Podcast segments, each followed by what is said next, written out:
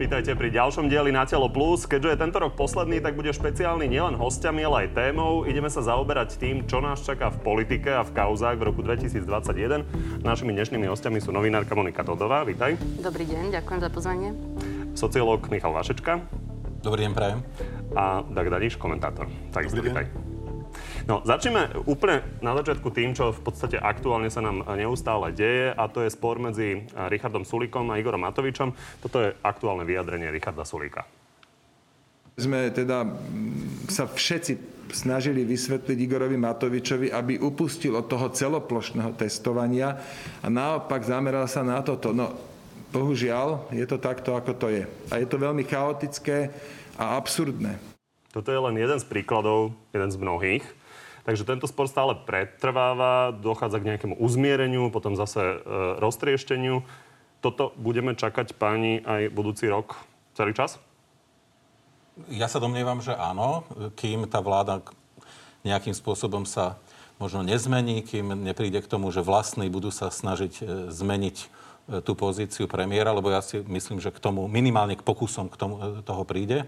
No a zaregistrovali sme aj to, ľudí že... z Oľano vymeniť vlastného premiéra? Nie, ale tých ostatných partnerov, ktorí budú zrejme tlačiť na to, že takto to ďalej jednoducho nejde. Čiže ten spor už zďaleka nebude len na tejto línii. E, aj keď vidíme, že sme rodina je samozrejme v inej pozícii, tá benefituje, ona vlastne e, benefituje zo všetkého a tie politické e, by som povedal, problémy si odnáša samotný premiér. No ale ja som sa chcel vrátiť e, k tomu, že pýtate sa, že či to bude pokračovať medzi Sulíkom a Matovičom. Určite áno. Už dokonca sme zaregistrovali aj také oficiálne povykanie si, čiže e, zrejme to v tomto zmysle graduje. A mne to pripomína, ja mám také deja vu, e, príbehy 90. rokov, kedy u Vladimíra Mečiara vlastne v jednej chvíli sme pochopili, že platí jedna otázka. Má pravdu on, alebo tí, všetci tí ostatní? No a v tomto, ten Igor Matovič to dopracoval vlastne do, do štádia, že všetci hovoria svorne niečo iné ako on. A teraz ten divák, sa aj občan, voči občan vlastne teraz má, má ministrom. proste problém, že či teda má pravdu Igor Matovič s možno s veľmi úzkou skupinou okolo neho, alebo všetci ostatní. Tak keď tu bol uh, pred dvoma týždňami Igor Matovič, tak ja som sa ho explicitne opýtal, či si vie predstaviť, že by vymenil seba samého, povedzme za Eduarda Hegera alebo uh, Mareka Krajčího. Ty si myslíš, že k tomu môže dôjsť, lebo on hovorí, že určite nie? Ja si myslím, že je to nereálne, pretože aj keby sa to náhodou stalo, tak e, reálny stav bude taký, že šéfovať celej koaličnej zostave bude ďalej Matovič. Čiže e, podstata veci by sa nevyriešila, akurát by sa to skomplikovalo, že nejaký premiér e, formálne by musel neustále telefonovať Matovičovi a nechať si schvalovať e, každé jedno rozhodnutie. Na druhej strane my to poznáme. Andrej Danko nebol vo vláde, Bela Bugár nebol vo vláde, ale je pravda, že to nebola premiérska strana. E, pri premiérskych stranách očakávam, že líder tej strany je zároveň premiérom a málo kedy sa stáva, že by to bolo inak. E, áno, Pellegrini, e, ten bol premiérom od roku 2018, ale nefungovalo to. To sme videli, že ten model ten model bol nastavený pomerne ambiciozne, ale začal krachovať e, okamžite v marci, v apríli e, a v ďalších mesiacoch, keď e, Pellegrini akože formálne prevzal moc. Monika, ty sa na mňa pozeráš. Toto nie je téma kaos. Máš k tomu čo povedať? Ja viem, ale ja si myslím, že to, že to dramatizujete, práve preto, že ja teraz žijem naozaj viac ponorená v jednotlivých tých kauzách a súdnych konaniach. Pozerám sa na to trochu viac zvonku. Podľa mňa tie vzťahy sú teraz vypeté aj kvôli tej pandémii. Jednoducho to je situácia, ktorá musí spôsobovať obrovský stres nielen Matovičovi, ale všetkým politikom. Myslím si, že ešte nikdy nebol premiér tak zodpovedný za, za životy ľudí o, vo veci, ktorú nevie sám ovplyvniť, ako je to v tejto situácii. A ja si myslím, že ako náhle o, príde vakcína, začne sa to očkovanie a tá situácia sa upokojí, myslím si, že sa upokoja aj tie vzťahy medzi nimi, aj keď je fakt, že základom politiky je nejaký konflikt, čiže tie konflikty nejaké určite budú prebiehať, ale nemyslím si, že toto bude taký ten hlavný konflikt budúceho roka. Otázka je, ako rýchlo to odoznie, lebo pravda je, že napríklad napríklad Joe Biden eh, vymyslel, že chce za prvých 100 dní zaočkovať 100 miliónov Američanov, čo je menej ako tretina. Neviem, či eh, zvládne Slovensko viac, nehovoriac o tom, že to nemá veľkú podporu medzi obyvateľstvom. Takže pani, uzavrime to. Podľa vás, čo čaká tú vládu a vládnu koalíciu? Bude tam nejaká rekonštrukcia? Príde k nejakej výmene niektorých ministrov alebo premiéra? No ak môžem pokračovať, k nejakej výmene zrejme dôjde tá pandémia iba urýchlila niektoré procesy, obnažila ich. To, že na ministerstve zdravotníctva neboli vždy úplne najkompetentnejší ľudia, to sme vlastne vedeli. Teraz je to príliš rukolapné, každému to vlastne vplýva na jeho život každý by možno chcel ísť na drobnú návštevu do nemocnice, niečo vyrieš, vyriešiť a teraz je stiažené ešte aj to. Čiže k nejakým drobným zmenám môže Čiže prísť. ministra zdravotníctva? No, ja si myslím, že k tomu môže veľmi ľahko prísť. Asi nebolo by to vhodné robiť teraz, ale, ale k nejakej výmene tam prísť môže. Uh, ale ja by som stále trval na tom, že uh, tá situácia s Igorom Matovičom, ktorý všetko ženie veľmi na hranu noža, a, a vlastne na jednej strane je on a na druhej strane všetci ostatní, to znamená nielen opozícia, ale aj ostatné e, strany v koalícii, bude prinášať nielen konflikt, ako hovorí Monika, ale jednoducho strat, stratu e, chuti pokračovať. Čiže e, určite nikto nebude z nich chcieť, aby padla vláda ale ne, k nejakému, nejakému proste modus vivendi tam bude musieť prísť. Ja, ustojí to premiér alebo nie? Môže to ustať, pretože zatiaľ teda jeho pozícia je silná, ale ja sa aj tvárov tvár toho, čo, čoho sme svedkami teraz, ja sa skutočne obávam, že kam až ten konflikt e, sa bude gradovať, pretože máme skúsenosť, že Igorovi Matovičovi bohužiaľ ide hlavne o to, aby mal pravdu. Na konci proste musí mať pravdu a musí to tá populácia uznať, že on vlastne mal pravdu. Jeden z aktérov, ktorý sa do toho môže zapojiť, je prezidentka. Tá mala pomerne ostré vyhlásenie za posledný týždeň. Tak predpokladáš, že sa bude snažiť do toho vkladať nejak viac? Očakávam, že áno, lebo e, prezidentka už použila niektoré z tých svojich zbraní. E, najskôr to bola výzva, aby zmenili štýl, e, pomerne ostrá. Keď to nezabralo, tak to bola výzva, aby sa predseda vlády stiahol z rozhodovania o pandemickej politike, čo bola tiež mimoriadne silná výzva. Myslím si, že v tej munícii prezidentky e, už veľa nábojov neostáva. Ak bude chcieť pokračovať v tejto hre, tak e, časom môžeme vidieť niečo podobné, čo sme videli možno v 90. rokoch, e, keď sme tu mali trošku ostrejší konflikt prezidenta s vládou a to môže byť výzva na to, aby si koalícia buď vymenila premiéra, alebo aby nejakým zásadným spôsobom zrekonštruovala eh, aj koaličné pravidlá, aj pravidla vo vláde, aby, aby reštartovala celý ten systém, ktorý nastavila. A pokiaľ ide o tie prognózy, že ako to môže vyzerať budúci rok, ja si myslím, že najťažší, najťažšia skúška pre Matoviča príde vo chvíli, keď mu klesnú preferencie eh, možno na polovicu toho, čo mal vo voľbách a keď bude mať menej ďaleko. percent, to už nie je ďaleko, a keď, e, keď bude mať menej percent, e, ako bude mať povedzme Sulíková SAS, a tam tiež nie sme ďaleko, tam sme nejaké možno 2% z posledného prieskumu. A myslím si, že toto bude veľká rana aj pre Matoviča, aj pre jeho stranu a e, nemyslím si, že Matovič je typ politického lídra, ktorý dokáže nejaké dobre zvládnuť e, takýto stav a povznieť sa na to alebo, alebo fungovať ďalej. Na druhej strane režime. poznáme uh, Igora Matoviča, že vie prísť s rôznymi novými nápadmi, ktoré mu dávajú nový vietor, čiže to neočakávate. Že by sa mu podarilo tú trajektóriu zvrátiť. Trajektóriu v zmysle, že teda to ustojí? Nie, nie, samozrejme, že to môže ustať. To je, tá, tá varianta je pravdepodobná. Ja iba hovorím, že každý mesiac budeme riešiť to, že či teda tá vláda ešte môže to ustať, môže prísť k výzvam prezidentky presne, ako Dag Daniš povedal. Ba dokonca ja si viem predstaviť, že keď už bude situácia zúfala, že môže prísť na výzvu, že treba urobiť e, úradnícku vládu. To samozrejme neúspeje, ale, ale ten zúfalý, zúfalý pokus tu byť môže. Čiže v konečnom dôsledku je to o veľmi nestabilnom vládnutí. O, o to tu ide. A znovu zopakujem, e, sú ľudia, alebo teda skupiny, ktoré z toho budú benefitovať. No a teraz sa ukazuje, že sme rodina je presne tou skupinou, ktorá benefituje, vyhráva, systematicky vlastne každý zápas, do ktorého sa vloží. Ale, platí... ale politický náklad vlastne nesie Igor Matovič. Treba Aj povedať ale, že čo sa týka popularity a preferencií, tak to sme rodina príliš nevyhráva. To som chcel dodať, že tam to platí v tých programových veciach, ale čo sa týka preferencií e, volebných, tak tam sme rodina zaostáva. A naopak ten, kto dobre zarába na tejto, na tejto kríze, tak je Richard Sulík a žiadna iná koaličná strana. Ale Poďme vidíte, sa... aké je osviežujúce, keď sa do niečoho vloží prezidentka a to je taká príjemná stabilita budúceho roka, že, že tu bude stále táto pani prezidentka a keď sa do niečoho vloží, tak myslím si, že je to aj, aj pre vás e, niečo, čo vyrovnáva tú, tú nestabilitu tej vlády. No ale určite, ale tak e, trošku zašpekulujme. Ale čo keď Igor Matovič bude mať snahu, napríklad má ústavnú väčšinu, okresať e, ústavné právomoci prezidentky? Určite budú v tej štvorkoalícii strany a jednotlivci, ktorí s tým zásadne nebudú súhlasiť. No a máte konflikt, ktorý je úplne zásadného charakteru. Poďme pretože, sa pozrieť aj na Pretože vtedy by musel Igor Matovič hľadať pomoc niekde v opozícii.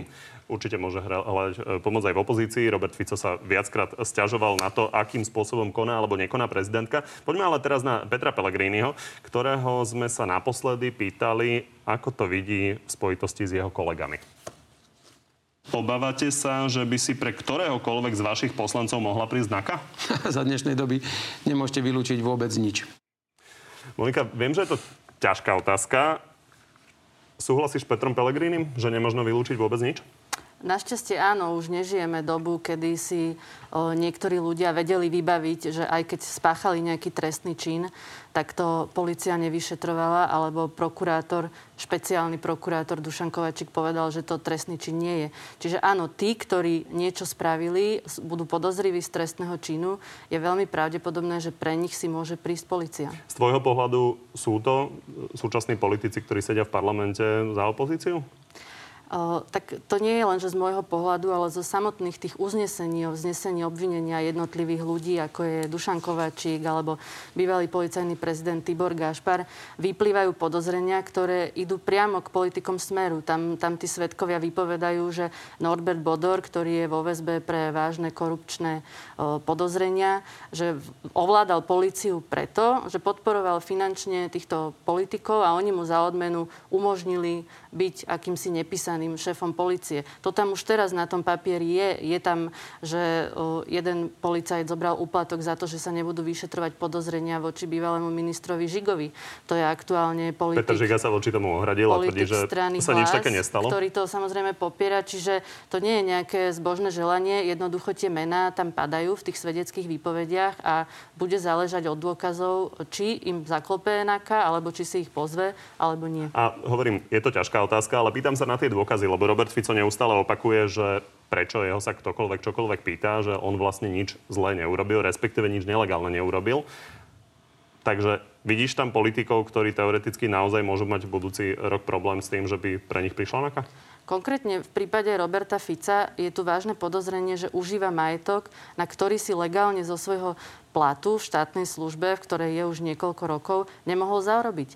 Jednoducho to vidíme. On si u- užíva kaštiel, užíva si luxusné hodinky, užíva si apartmán e, v luxusnom hoteli. Jeho priateľka si užíva majetok na prokuratúre, ktorý nevie vysvetliť dôveryhodne. To sú všetko otázky, ktoré sú úplne legitímne. Samozrejme, ja neviem, či sa objaví nejaký svedok, ktorý povie, že Robert Fico tento majetok získal preto, lebo zneužil právomoc verejného činiteľa a umožnil niekomu korupčné správanie. To Pýtam sa, ale skôr na tie súčasné kauzy a na teda vplyv a zodpovednosť e, Roberta Fica, ktorý nominoval viacerých tých ľudí. E, jediné, e, čo je najaktuálnejšie, je situácia s pánom Stredákom, s súčasným poslancom Smeru.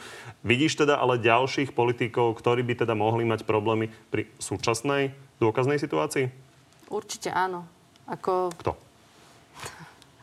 Tak, vieš, roky kto? Ako nebudem ich ja teraz menovať. Ako, v poriadku, je to odpoveď, sa, ale píšu sa, aby ľudia vedeli. V tých uzneseniach sa píšu viaceré podozrenia. Píše sa tam o tom, že Kali a Strapaty mali zabezpečovať, že sa nevyšetrujú nejaké daňové podvody na východnom Slovensku. Jednoducho to sú veci, ktoré ešte pred dvoma rokmi rozprával prokurátor Vasil Špírko, ale nevyšetrovali sa, pretože na NAKE sedel Peter Hráško aktuálne vo väzbe a policajnom prezidentom bol Tibor Gašpar aktuálne vo väzbe. Vieme, že Kali má byť Kaliňák a Strapaty má byť počiatek. Jednoducho netvárme sa, že tie podozrenia tu nie sú a že nevieme, ktorých politikov sa týkajú. Pani, zaujímavá situácia je, že Robert Fico sa sa naozaj veľmi aktívne teraz snaží má tlačovku za tlačovkou, ale keď sa pozrieme na preferencie, tak menej aktívny Peter Pellegrini či už stagnuje alebo rastie, zatiaľ čo Robert Fico stále padá. To je vplyvom všetkých tých kaos? Myslím si, že treba rozlišovať medzi, e, medzi politickými lídrami, ktorým hrozí basa, ak to zjednodušíme, za konkrétne trestné činy a medzi tými, ktorí, ktorí sa zviezli A tu by som chcel zdôrazniť jednu vec veľmi podstatnú a aj smerom k nám médiám kritickú. E, podľa môjho názoru nie je šťastné e, verejne rozprávať o tom, kto by mali ísť do basy a, a nepovedať pritom, za aký trestný skutok. Pretože to sa tu dosť rozšírilo, že hovorí sa o Ficovi, hovorí sa o Pelegrinim, hovorí sa o Kaliňákovi, Počiatkovi, o ďalších, že mali by skončiť v base. Používajú to veľmi radi politici aj médiá, ale pokiaľ nepovieme, za aký trestný čin má ísť do basy e, a, a pokiaľ nevieme prípadne dodať nejaké indicie a dôkazy, tak je to mimoriadne nebezpečné. A teraz sa nechcem zastávať nikoho z nich, len chcem apelovať na to, aby sme boli v tomto aspoň trochu rozumní a zodpovední a aby sme prestali s tým paušalizovaním, že, že kompletne celý smer patrí do basy. Nie je to tak. Myslím si, že pri Petrovi Pelegrinim e, doteraz nebola jediná kauza, ktorá by ukazovala na to, že by mal byť trestne stíhaný. E, naopak, pokiaľ ide o pánov Počiatka a Kaliňáka, tam si myslím, že existujú e, kauzy a existujú e, trestné činy, za ktoré by mohli byť stíhaní. Existujú podozrenia z trestných činov, za ktoré by mohli byť stíhaní. Veľmi presne ich pomenoval prokurátor Vasil Špírko, keď hovoril, že vyšetroval podozrenia z korupcie v rozsahu 200 miliónov eur. Toto je určite trest, podozrenie z trestného činu, kde by, kde by si Robert Kaliňák a pán Počiatek zaslúžili hĺbšie vyšetrovanie. A špeciálnou kategóriou Robert Fico. E, my asi všetci cítime, že, že on mohol v minulosti zneužívať moc, e, štátnu moc, na prenasledovanie politických súperov, či už Matoviča, alebo Špírka, alebo na krytie Bašternáka, alebo na rozpracovanie Kisku. Len opäť, kým to nebude dokázané, a kým nebudú na stole jasné inicia a dôkazy, tak takéto volanie potom, že, že aby si NAKA prišla po Fica, alebo otázky, že kedy si NAKA príde po Fica, tak tie sú dovtedy bezpredmetné, kým nebudeme vedieť odpovedať na tieto otázky. Čiže, aby som to zhrnul, len aby som to zhrnul, e, počiatek Kaliňák áno, tam si to viem predstaviť a vymenoval som trestné činy, za ktoré nie sú zodpovednosť, ale, ale Fico a Pellegrini, tam by som bol veľmi opatrný v tejto chvíli. Apel určite beriem, ale keby som mala odpovedať na tvoju otázku, že prečo Robertovi Ficovi vlastne klesajú tie preferencie. On teraz robí takú zaujímavú vec, že bežne ten konflikt v politike napríklad je medzi konzervatívcami a liberálmi. Niektorí sú za umelé prerušenie tehotenstva, iní nie. Hovorí sa o hodnotách, hovorí sa o daňových systémoch, ale on začal rozdeľovať ľudí na tých, čo sú za korupciu a na tých, ktorí sú proti korupcii, alebo na tých, ktorí sú za legalizáciu príjmu stresnej činnosti a proti. Jednoducho vo vyspelých krajinách, ak je nejaký verejný činiteľ obvinený z takého závažného podozrenia, ako je napríklad legalizácia príjmu stresnej činnosti, tak všetci politici od neho dajú ruky preč. Povedia si, že veľmi nás to mrzí, dúfame v objektívne vyšetrenie a objektívne posúdenie súdu. Ale Robert Fico sa tu postaví a hovorí o tom, že to je politická objednávka a že tí ľudia sú nevinní. A ja si nemyslím, že ľudí by malo rozdeľovať to, či sú za nejaký trestný čin alebo či sú proti. Jednoducho, ak je niekto za nejaký trestný čin, tak tak je, tak je zločinec. To predsa nie je otázka hodnot alebo, alebo sympatí. A myslím si, že Robertovi Ficovi táto, táto agenda nevychádza. Jednoducho ľudia vidia, že tí zatknutí papaláši mali majetky, na ktoré si, si nemohli zarobiť. Veď človek, ktorý žije z bežného platu, povedzme si aj stredná trieda alebo vyššia stredná trieda, vie, čo to znamená našetriť napríklad 10 tisíc eur. A keď si tu nejaká prokurátorka vloží na účet 350 tisíc eur a povie, že je to dar, alebo Dušan Kovačík príde do banky a vloží si tam v keši 200 tisíc, to je jednoducho nehorázne. Mne včera jeden prokurátor povedal, že ja som sa bal vložiť na účet peniaze, čo sme vyzbierali na svadbe, ako dar a nie, že špeciálny prokurátor ako príde do banky a vloží tam 206 tisíc uh, eur v hotovosti. Poďme sa pozrieť Ale na tému, ktorá ešte, bude ešte, dôležitá ešte, dodám tomu Robertovi Ficovi, pretože to bude krátko, že už to, že o tom hovoríme takto veľa, to vlastne signalizuje, že E, ten pád, ktorý e, Robert Fico zaznamenal, sa nejakým spôsobom zastabilizoval, že ta, je tam momentálne zastabilizované to jadro volictva Smeru. A je veľmi otázne, že či pandémia vlastne nepomohla Robertovi Ficovi v tom zmysle, že za, bez pandémie je možné vysloviť hypotézu, že dnes by bol pod 5%. Ten smer s ľudskou tvárou, reprezentovaný Petrom Pelegrínim, by možno už bol dokonca na, na tom ešte lepšie, ako je dnes. Ale ja mám pocit, že Robert Fico v tej zúfalej snahe síce môže byť niektorými vnímaný ako trápny, že nechodia už ani novinári na jeho tlačovky, ale zároveň e, šancu na to, že môže ešte niekedy prispieť k tomu, že sa môže vrátiť k moci, vlastne oživil. Tá šanca nie je veľká ale oživil ju. Pretože spomeňme si, v lete sme všetci vlastne boli presvedčení, že Smer je v podstate ako vybavený prípad a hlas vlastne preberie tých voličov a bude treba počítať predovšetkým s Petrom Pelegrinim. A dnes to už nie je úplne také jasné. Poďme sa pozrieť na tému, ktorú bude snažiť sa opozícia presadiť ten budúci rok a to je referendum, ale teda mala by sa nejakým spôsobom skoordinovať a toto k tomu povedal Robert Fico. A vôbec nemám chuť byť tvárou nieký kľudný Peter Pellegrini. Ja viem, že mu veľmi záleží na jeho tvári. Sa asi do zrkadla pozerať denne aj dve hodiny. Bude opozícia úspešná s tým referendum? Tak Daniš. Takmer na 100% som si istý, že po tej formálnej právnej stránke nie. Pretože doteraz sme tu mali jedno úspešné referendum, aj to s odretými ušami a o takej jasnej veci, ako bola integrácia do Európskej únie. To sa musel spojiť Mikuláš Zurinda s Áno. Vladimírom Mečerom. A pokiaľ ide o... Ako, veď to napokon nie je celkom nový šport, že poďme do predčasných volieb krátko po voľbách. E, takýchto pokusov tu už bolo viac v minulosti. Ale nemyslím si, že, že sa nájde polovica všetkých voličov, ktorí prídu k referendu a e, nemyslím si, že táto akcia bude úspešná do takej miery, aby bola záväzná pre parlament. Samozrejme, pokiaľ by sa to stalo, tam si myslím, že by sme už nemali viesť polemiky o tom, čo ďalej. E, referendum by malo byť záväzné Treba povedať, že viacero koaličných politikov sa vyslovilo za to, že keď sa naozaj vysloví vyše 2 milióny obyvateľov no. za to, aby boli predčasné voľby, tak majú byť a poslanci to majú odhlasovať. Dokončím ale ešte tú otázku, takže bude to neúspešná akcia. Peter Pellegrini tu povedal, že aj keď bude neúspešné, tak je to v poriadku. No, no samozrejme, pretože súhlasím s Dagom Danišom, že e, po právnej stránke je málo pravdepodobné, aby sa tam nazbieralo také obrovské množstvo voličov, ak by vôbec k tomu prišlo ale v podstate to bude úspech opozície. Nech už tam príde milión ľudí. Stále to má v sebe obrovskú silu, mobilizačnú silu. Tí, ktorí ho budú organizovať, tak na to môžu zbierať politické body. E, pri e, samotnom organizovaní viem si predstaviť, že môže prísť, povedzme, k naplneniu námestí, a teraz vlastne čo urobí tá vláda? Myslím symbolicky teraz, keď zrazu námestie SNP v Bratislave, hlavná ulica v Košiciach bude plná protestujúcich ľudí. A tých ľudí môže byť potenciálne toľko, ako pri manifestáciách za slušné Slovensko. To je obrovský silný signál. Hej? A vtedy tá opozícia symbolicky vyhráva. No ale už je potom druhá vec, že sa to nepremietne, pretože ľudia vlastne to mentálne nedotiahnu, že sa to nedalo. Lebo oni budú mať pocit, že iba sa niečo stalo, čo bolo vlastne proti vôli ľudí. Ano, a toto si toho, Sulik bol toto napríklad si kritizovaný za to referendum, ktoré bolo neúspešné, ktoré bolo napríklad o tom, že má byť menej poslancov v, v parlamente. Uvidíme, ako to dopadne. Monika, chcem sa vrátiť tým kauzám. E, naozaj tá vlna zatýkania je obrovská, tak e, možno vyberiem Jaroslava Haščáka. A opozícia vytýkala, že je to zastarý skutok, že tam bolo veľmi veľa kukláčov, že tam bolo veľmi veľa samopalov, že to bola v podstate taká promo akcia, možno aj pred voľbou nového policajného prezidenta. Ako to vnímaš? Že to bola demonstrácia sily. Bol, boli tie kritické hlasy.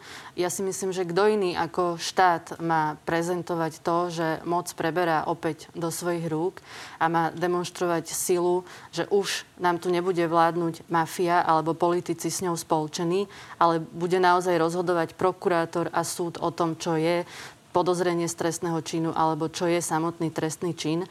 Navyše išli do Penty. To je finančná skupina, ktorá využíva veľa pracovníkov z bezpečnostných zložiek, špičkových. Tí policajti nemohli vedieť, čo ich tam čaká. Navyše my predsa tých predstaviteľov finančných skupín voláme žraloci. Tak keď si ideš zobrať tých žralokov alebo prehľadávať nejaké miesto, kde, kde žijú, ja si myslím, že to bolo adekvátne. Dokonca, keby tam bol vrtulník, mňa by, mňa by neprekvapilo ani to. Treba povedať, že trestné právo treba e, používať e, v súlade so zásadou toho, že to musí byť primerané. Uh, otázka ale je to samotné stíhanie. Je to naozaj starý prípad, má to byť teda kúpa nahrávky gorily. Máš pocit, že je možné za toto niekoho reálne odstíhať po toľkých rokoch? Ale áno, myslím si, že, že je to reálne a povedzme si, prečo to nebolo odstíhané už pred 5 rokmi alebo, alebo pred 9, kedy sa objavila tá gorila. Veď e, ako keď to poviem úplne vulgárne, Jaroslav Haščák to už mohol mať odsedené keby orgány činné v trestnom konaní robili to, čo majú.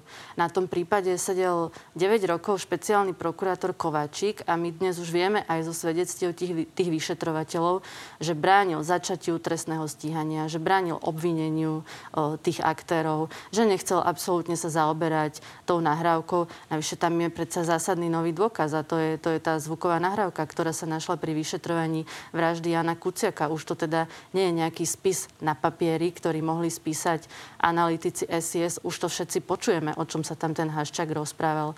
Takže ja to nevidím úplne nereálne. Pani sa na seba pozreli, keď si povedala, že Jaroslav Haščák to mohol mať uh, odsedené. Za pentu treba dodať, že tá tvrdí, že nič nelegálne neurobil. A páni, myslíte si, že uh, ostane len pri tomto prípade tej kúpy nahrávky gorily, alebo sa pri Jaroslavi Haščákovi ešte môžeme posunúť niečomu ďalšiemu?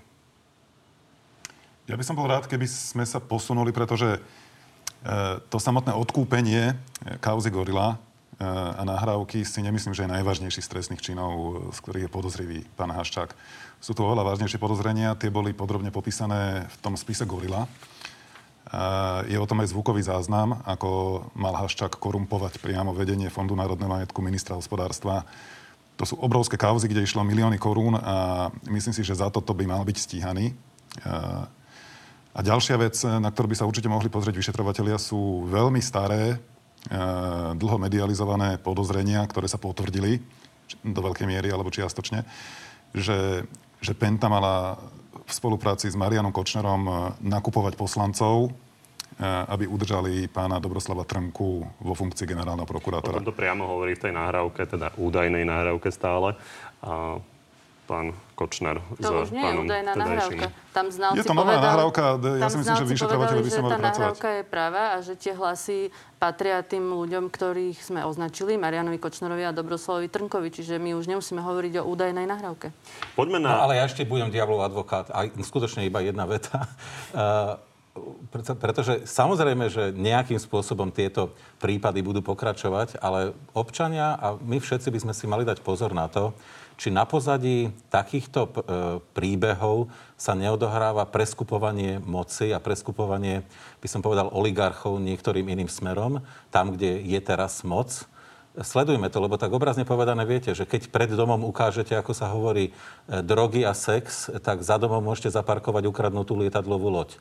A, e, pretože médiá si všimnú to, čo je pred domom. Preskupovanie oligarchov. No ja, e, ja iba hovorím, že proste veľmi poctivo vnímajme, kto teraz vo vládnej koalícii je ten, kto vlastne, by som povedal, zarába na tom, že je v tej vládnej koalícii, eh, kde jednoducho niekto môže byť náchylný eh, ísť poza ten étos zmeny a povedať, že no dobre, veď eh, zase biznis je biznis, všetci sme si zvykli na, na to, že ako to tu chodí a zrazu tá zmena, ktorá, na ktorú sme dostali šancu, v tomto zmysle ja, to poviem veľmi tak pateticky, až znovu založiť Slovenskú republiku už bez všetkých tých koristníkov, tak ako to bolo pred 28 rokmi, tak tá, tá zmena zrazu môže, môže niekde proste vyfúknuť. Za diablovho advokáta to musím byť aj ja. Opozícia hovorí, že v prípade týchto stíhaní, hovorí o politických objednávkach, Robert Fico veľmi pravidelne, v prípade týchto stíhaní teda podľa nich nie sú tie veci opreté o dôkazy, že sú často opreté len o kajúcnikov, ktorí sa chcú vyviniť z vlastných trestných činov.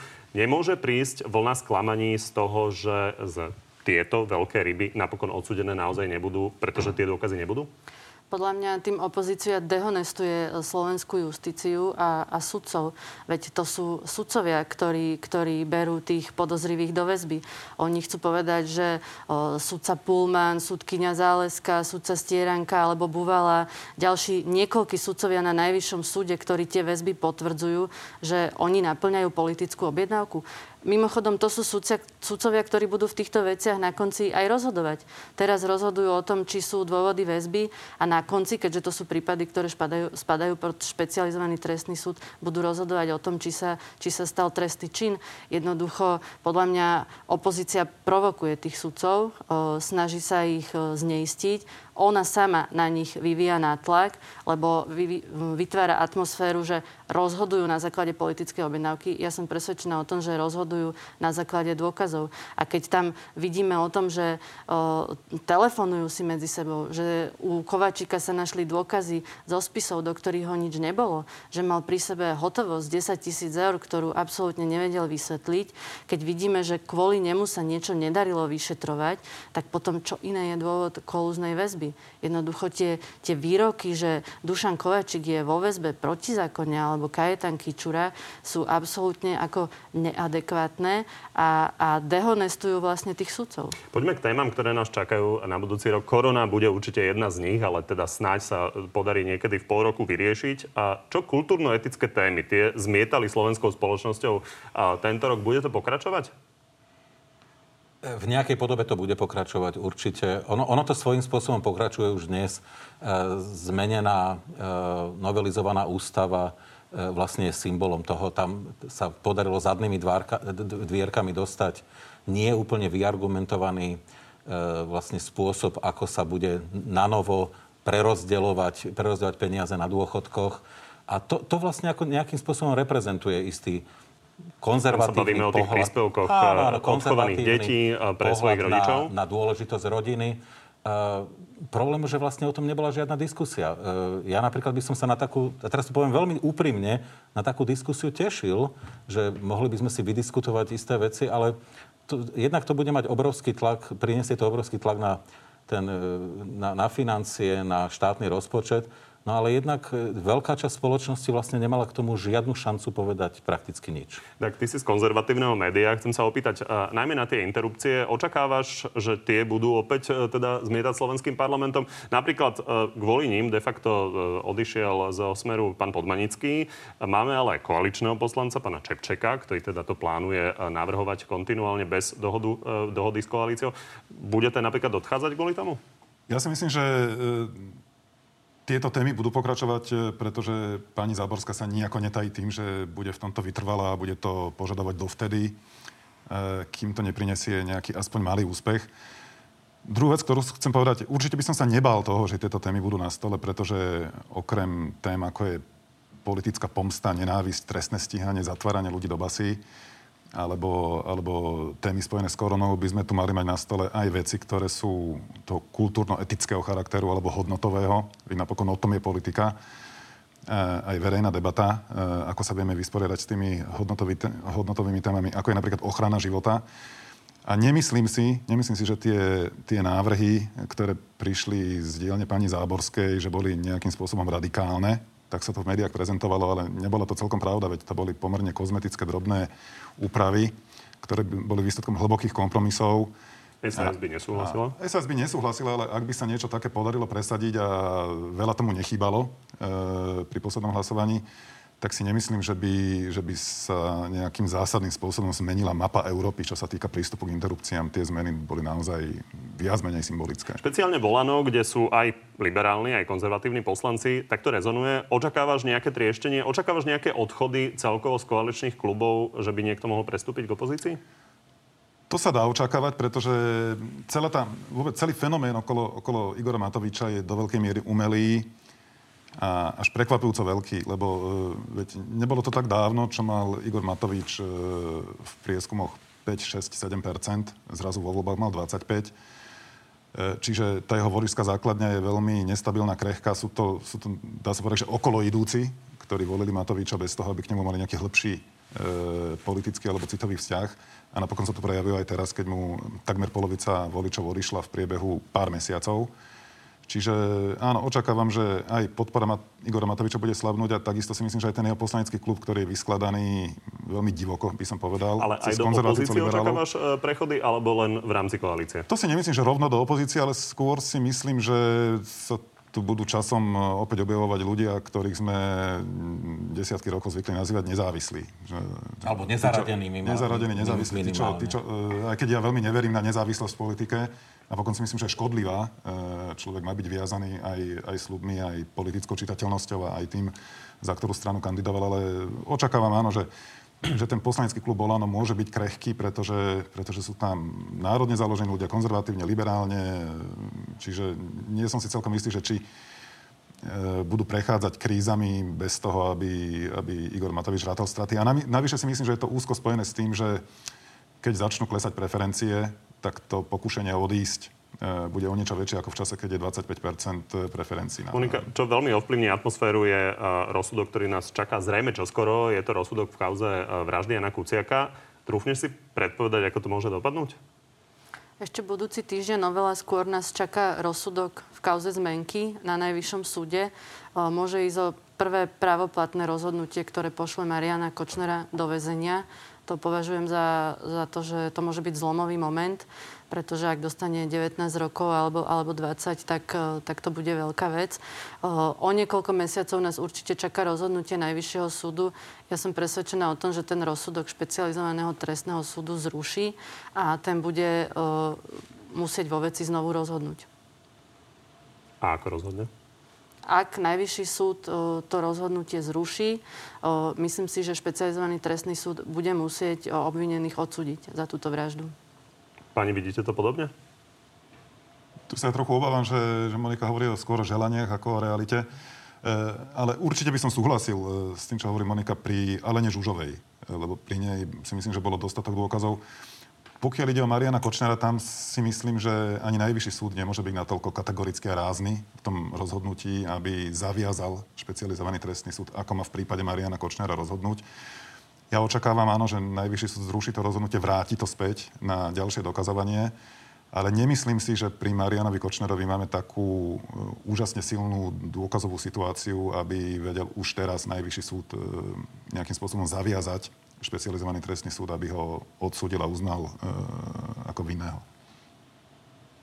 No, ja sa vlastne k tomu nechcem ako sociológ e, úplne vyjadrovať, ale to, čo e, určite je pravda, že túto kauzu budú ľudia sledovať ešte stále veľmi pozorne, nepomerne pozornejšie ako kauzy e, tých, ktorí boli zadržaní povedzme nedávno. Nehovoriť o tom, že tých zadržaných je veľké množstvo. Veľké množstvo. Ľudia sa v tom nepochybne už stratili. Ja teda priznám sa, keby ste sa ma spýtali, že kto konkrétne momentálne je, je vo väzbe, tak asi by som ich už nebol schopný vymenovať, e, čo predpokladám, že platí pre väčšinu ľudí.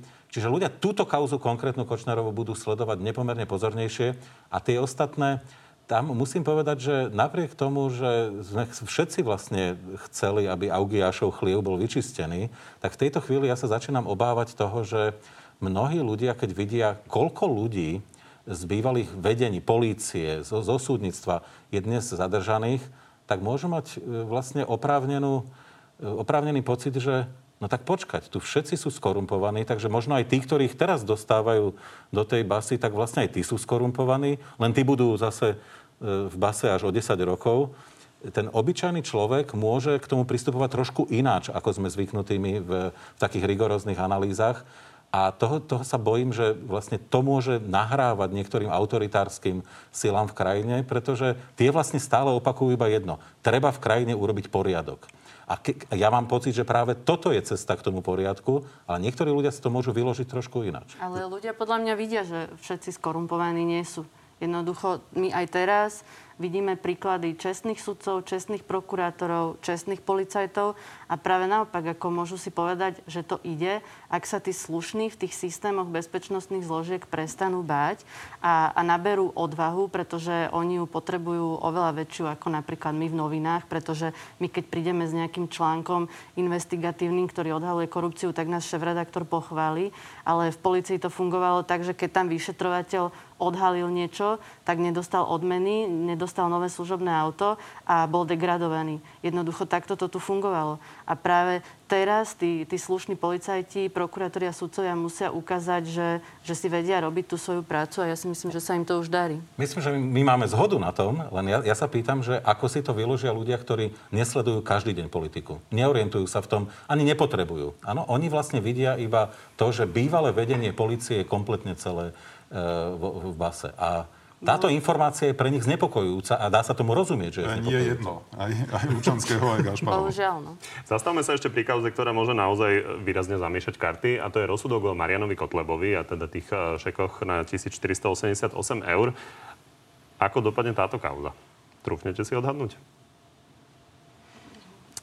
Ja, ako hovorí Dak, hovorím svoje želania aj keď ja teda tak nemám narušenú logickú reťaz... reťaz... som myslel pri Kočnerovi. Ja nemám narušenú logickú reťaz dôkazov pri Kočnerovi. E, naozaj nemám. Mne to tam veľmi dobre zapadá. Ja e, nevidím žiadny problém v tom, ako súd rozhodol v prípade Mariana Kotlebu. Tie argumenty súdkyne Sabovej mi prišli logické, dávajú mi zmysel. Nevidím dôvod, aby Najvyšší súd tento rozsudok nepotvrdil.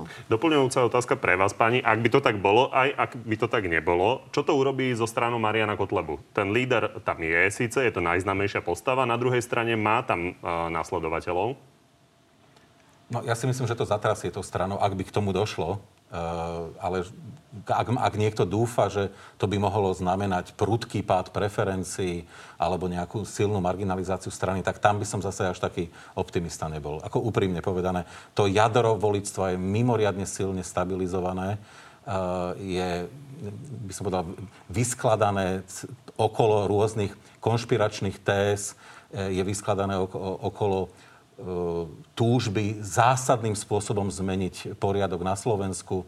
E, to je konec koncov pre tento typ extrémistov aj, aj veľmi, veľmi typické, že vlastne zásadnou ruptúrou chcú úplne obrátiť Eh, obrátiť spoločenský poriadok a konečne zaviesť ten správny poriadok, ktorý môžu, ako oni tvrdia, doniesť iba oni. Čiže áno, určite to tou stranou môže zatriasť, ak by k tomu prišlo, ale ak niekto si myslí, že to je koniec, tak to teda rozhodne nie. Ja by som sa vrátil ešte k tej právnej stránke veci. Myslím si, že eh, je správne stíhať eh, takéto prejavy extrémizmu, najmä ak sa ich dopúšťajú zástupcovia verejnej moci. Ale ja mám trochu problém s výškou trestu. E, myslím si, že aj prokurátor Hons e, navrhoval e, miernejší skutok a miernejší trest. Ten následne súdkynia prekvalifikovala, sprísnila a vyšiel z toho pomerne vysoký trest. A myslím si, že nie je primeraný a, domnievam sa, domnievam sa, že toto bude možno problém trochu na najvyššom súde a asi tam budú nejaké korekcie, čo sa týka výšky trestu, alebo možno opakovaný proces s tým, že by mal byť trestne stíhaný za to, čo navrhoval samotný prokurátor. A tam to myslím, že bolo skôr o sympatiách, e, čo sa týka extrémizmu a nie o, o zakladaní a podpore extrémistickej skupiny. Ale keďže nie som právnik, tak nechcem robiť nejaké záväzné predpovede. Len si myslím, že to môže byť jeden z problémov. A pokiaľ ide o politickú stránku veci, tam si myslím, tam si myslím, že e, to neuškodí, naopak pomôže. E, pomôže to aj strane a aj Kotlebovi, ak sa bude hrať na mučeníka. Vráťme sa oblúkom ešte k tým politickým otázkam. A skúste mi odpovedať áno, nie. A bude takto o rok premiérom Igor Matovič a tak ako teraz najsilnejšou politickou stranou hlas SD? Michal Vašečka. To sú dve otázky. Uh, tak ja skúsim a trúfnem si, dobre, tak provokatívne. Premiér, premiérom nebude Igor Matovič a najsilnejšou stranou bude hlas. Áno. Tak Daniš? Ja si myslím, že Matovič ešte o rok môže byť premiérom a pokiaľ ide o hlas, tak nevidím žiadnu inú stranu, ktorá by mohla byť silnejšia, čiže áno. Áno, a ja si to myslím. Tak vám ďakujem, že ste dnes prišli. Ďakujem pekne za pozvanie. Ďakujeme za pozvanie. Ďakujeme. To bolo dnes z Natelo plus všetko. Vidíme sa opäť pri Natelo.